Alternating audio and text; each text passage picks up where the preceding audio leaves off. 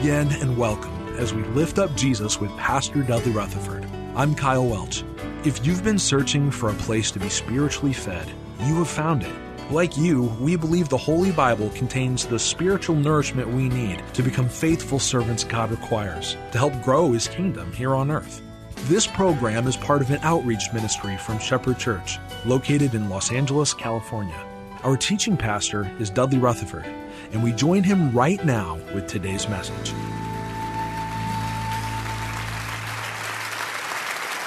I want you to uh, take your Bibles and turn to Second Corinthians chapter 5. This chapter is one of my favorite chapters in the whole Bible. The last book that I wrote uh, was based on one of the verses in this chapter. To understand chapter 5, you have to go back to chapter 4 and to see one phrase. Because chapter 5 is built upon something that he says back in chapter 4. Are you with me? The phrase is in 2 Corinthians 4, verse 16. Paul wrote these words talking about our bodies. Our bodies, he says, are outwardly, we are, he says, we are wasting away. Father Time is undefeated. And so we come to chapter 5. Paul is writing to the church at Corinth, and he wants to tell them several things. And as we go through this text, there's a progression. You'll see it. First thing that he says, or I want you to write this down we're all going one day, one day, all of us, we will one day step from this life into the next. And I want you to say this out loud. I want you to say, which is the title of the sermon. Everybody say, no exceptions. There's no exceptions to that rule. Second Corinthians chapter 5 verse 1 says, "Now we know that if or when this earthly tent that we live in is destroyed, don't worry or stress out about that because we have a building from God, an eternal house in heaven, not built by human hands. You live in an earthly body made of clay. And the Bible says there's coming a day for all of us. And in your notes, point number one, I want you to circle the word all. And I want you to write this down. There's coming a day where we're all going to die. Every one of us in this room. Here's the sprightly thought 100 years from now, you're going to be living in a new body, in a new home, in a new dwelling. Amen. Twice in the first few verses of chapter 5, it talks about how we groan a lot in this earthly body. It hurts to get old. God is actually working to make you dissatisfied with the house that you live in so that you'll long for a place and desire a place where you'll have a new body and a new dwelling and a new house. I want you just to imagine if these earthly bodies never grew weary and we never grew old and we never had any aches and pains. What would it do to you? You would start to think that you were invincible. You would start to think that you're never going to die. You would start to believe that you don't need God. And heaven wouldn't be that big a deal to you because you'd be so self satisfied in this body you have right now but because these old bodies of ours are wasting away day by day by the design of Almighty God, it leads us to long for a place called heaven where there'll be no suffering, there'll be no pain, there'll be no death, and there'll be no heartache. The Bible says these words in 2 Corinthians 5, verse 4 For while we're in this tent, we groan and we are burdened because we do not wish to be unclothed, which means we don't really want to die. But what we wish for is we want to be clothed with our heavenly dwelling so that what is mortal may be swallowed up by eternal life. Yes, we're getting older. Yes, these bodies are wasting away. But one day we will trade the mortal for immortality. And when that day comes, we will live in our glorified bodies, and the lame will walk and skip and jump and dance, and the blind will see and scan and search and stare, and the deaf will hear and listen and marvel and soak in, and the old will be renewed and restored and revived, and the pastor will have a full head of hair.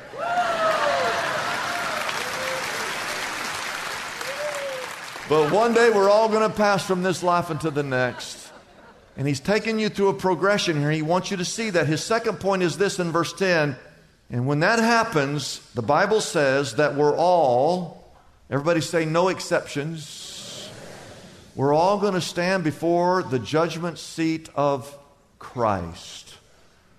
The Bible says in verse 10 that we must all, there are no exceptions to this, we're all going to die and we're all going to appear before the judgment seat of Christ that each one of us may receive what is due him for the things done while here in this earthly tent, whether it was good or bad. You can try to ignore that fact and deny that fact all you want, but you read verse 10. The Bible says you're going to cross from this life to the next, and that day you will stand before an almighty creator God of this universe. And did you know that even people that say they don't believe in God, I mean, it's like, I don't believe, I don't, I don't believe all that. Even those people still come up with their own code of conduct for how they think a person should live their life. But I want you to know just because you come up with your own standards, your own code of conduct, does not erase the fact that one day you will stand before a holy God and receive a judgment that is due based on His word, His truth, and His law. I want to ask you do you know the day that your heart started to beat? Well, some people say it, was the day that I was born. No, no, no, no, no. Your heart started to beat when you were inside your mother's womb. They tell us that the heart starts to beat 22 days after conception. Think about that. 22 days from conception, the heart starts to beat. And what that means is that the day that you were born, your heart had already been beating for over eight months. And God only allows you so many heartbeats. Every one of you has been assigned a certain number. If you're blessed, it beats through your 40s and your 50s and your 60s and your 70s and your 80s. But let me tell you, there comes a moment where that heart stops beating. And when that heart stops, and it's going to stop for every one of you, you're gone. As far as the world is concerned, you're gone. But not according to the Bible. According to the Bible, when your heart stops, you pass from this life and to the next. And when you pass from this life into the next, you will find yourself standing in front of an Almighty God. But I want you to write this down. And point number two, circle the word all and write this down. All of us are just one heartbeat away from standing before Almighty God. You're just one heartbeat away. And the question is this Are you ready for that day? The Bible reveals that each one of us is on a collision course with God's judgment. He, God, has provided us a safety device. It's not just a safety device, it's a salvation device called the cross of Jesus Christ. Jesus died on that cross to give you everlasting life.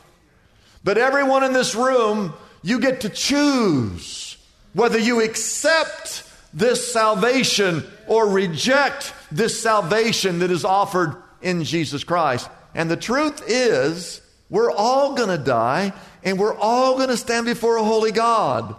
Don't think for a second that you're not going to have to give an account for how you've lived your life here on this earth.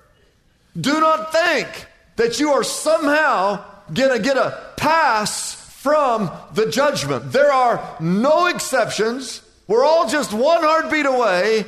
And the only thing that will matter on that day when the caretaker comes is did you in this life invite Jesus Christ into your heart? Did you ever make a decision to be a believer and ask Christ to be your Lord and your Savior? And if you've not made that decision yet in your life, you need to make that decision today before you leave this room. Now, back to the text, he's taken us, he's taken us somewhere. He wants you to know that we're all going to pass from this life to the next. we're all going to stand before an almighty God. Therefore, point three in the text, we should do everything in our power to try to persuade all people, no exceptions. We should try to persuade all people to give their life to Jesus Christ. Doesn't that just make sense? He said in verse 11, since we know what it is to fear the Lord, in other words, since you know that you're going to pass from this life to the next, since you know that everyone's going to stand before an Almighty God, if you know you're going to die and you know we're all going to face God's judgment, shouldn't we do everything in our power to persuade all people to follow Christ? In chapter 5, verse 13, he says these words if we're out of our mind, people thought he was out of his mind. People thought Paul, he was so zealous. That's all he could think about was trying to get lost people saved. His enthusiasm to reach people with the gospel was off the charts. People were calling him a, a fanatic. They were calling him a religious nut. People thought he had lost his mind, and he's trying to tell the people, I have not lost my mind. I'm in my right mind. Because he understood that we're all going to die. We're all going to stand before Jesus one day. You know what? One of the most often asked questions around Jesus in the Gospels, when you see Jesus, you know what one of the most often asked questions? It's this question Who is this guy? Because all he ever talked about was the kingdom of God. And all he ever talked about were things that really mattered. He was so unique and so loving and so pure. And we've been called to be so Christ like that we too should be compelled to talk to people because we can't help ourselves. I want you to write this down in point three, circle the word all, and write this down because all people matter. They said to Paul, Paul, you're crazy. Paul said, I'm not crazy. I know. Look what he says in verse 14. He said, For Christ's love, it compels us. In other words, I can't help myself. And the reason he says, now watch this, there's one word in here. The reason I can't help myself is because we are convinced. Say the word convinced. I mean, I mean, I am convinced that one died for who? Died for, for all. I mean, think about that. When Jesus died on the cross, yes, he died for you, but I want you to think about this. When Jesus died on the cross, he died for everybody. And when you study the Bible and you read the Bible, you understand the Bible, the story of, of God is that he looked down and he loved us so much that he sent Jesus to the cross. And when Jesus dies on that cross, he died for all people, even the people you don't like. See, some of you have a burden for the people you love, but you don't have a burden for the people you don't like. And Paul's wanting you to understand no, no, that's not the way it works. You just don't have a burden for the people you like. You've got to have a burden for all people because Christ died for all. And we're all going to pass from this life into the next, and we're all going to stand before an Almighty God, including the people you don't like. And so instead of running out of church today and just being real concerned about those you love, why don't you run out of here today and have a burden for those you love and those that you don't love? And Christ's love does what? It compels us. He loves the boss that you can't stand. He died for that guy. He died for the boss you like. He died for that spouse that you adore. But he also died for that spouse that's always just irritating you. He died for that son or that daughter that honors you in all that they do, but he also died for that son or that daughter that is the prodigal son or the prodigal daughter who never honors you. He died for your good neighbor, and he died for that neighbor from hell.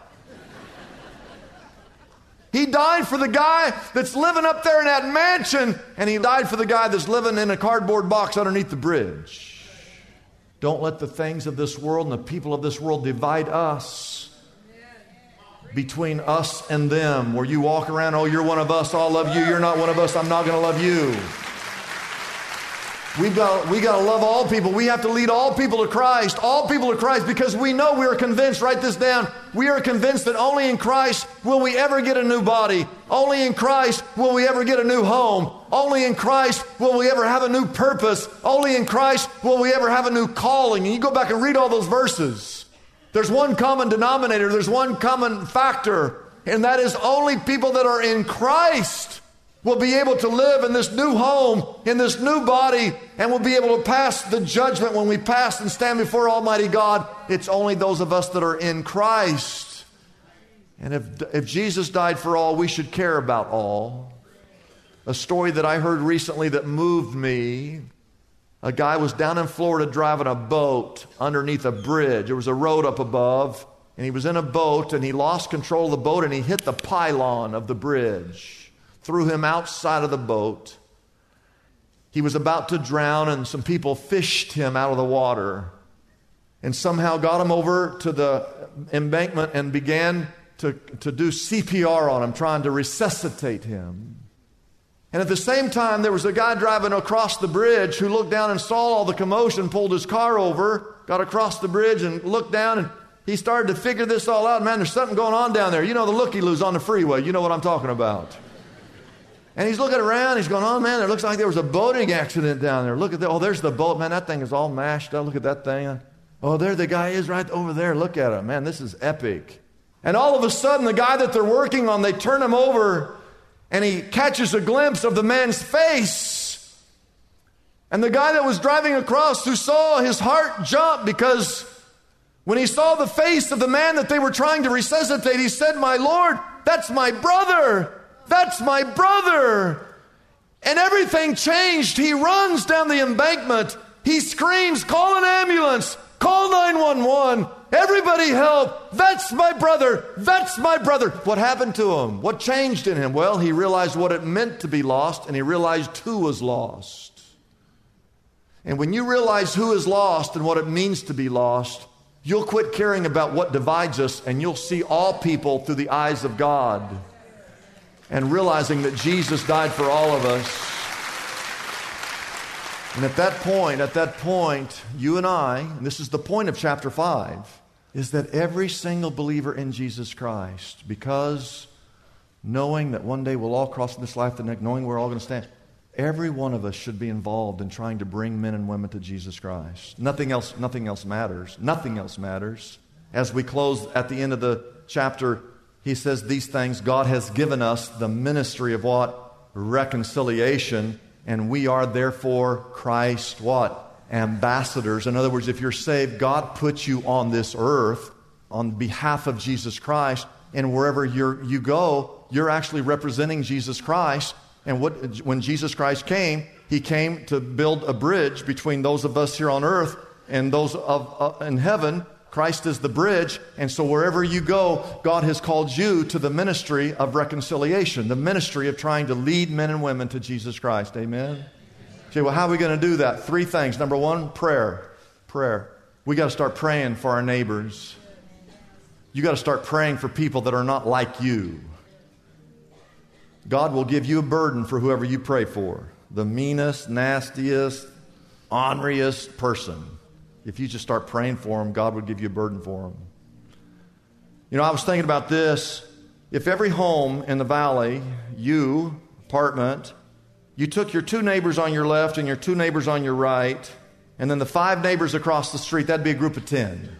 And if you saw yourself as the prayer coordinator for those 10 houses, first thing you've got to do is you've got to, you've got to meet your neighbors. Some of you don't even know your neighbors' names you got to know who they are, right?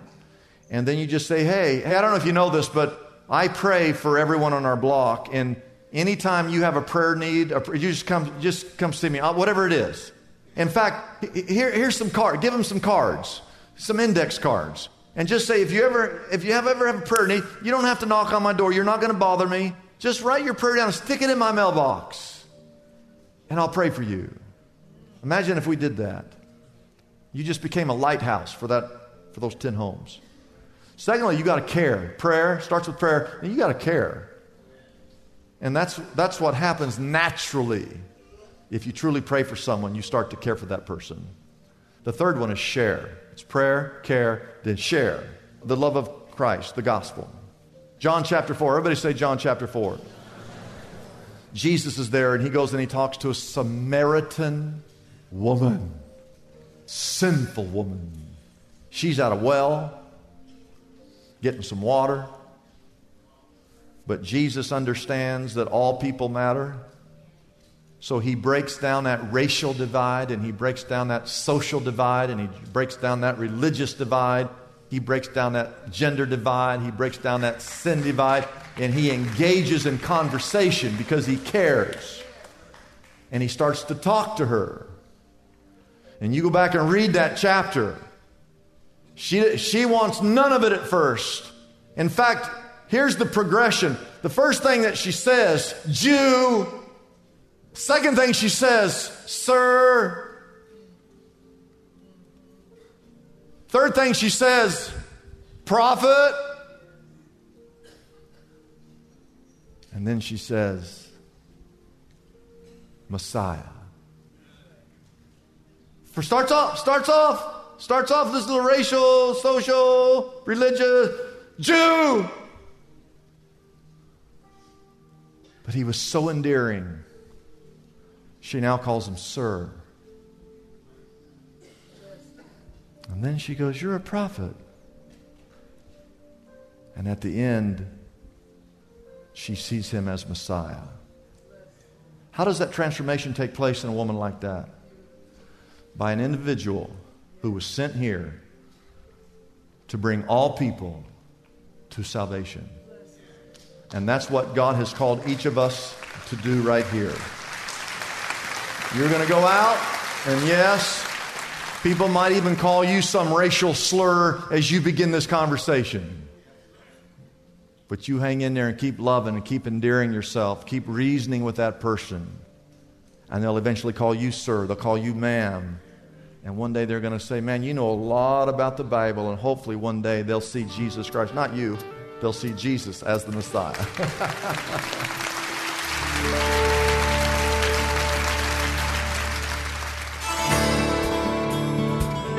It's a blessing for us to bring this program to you every day.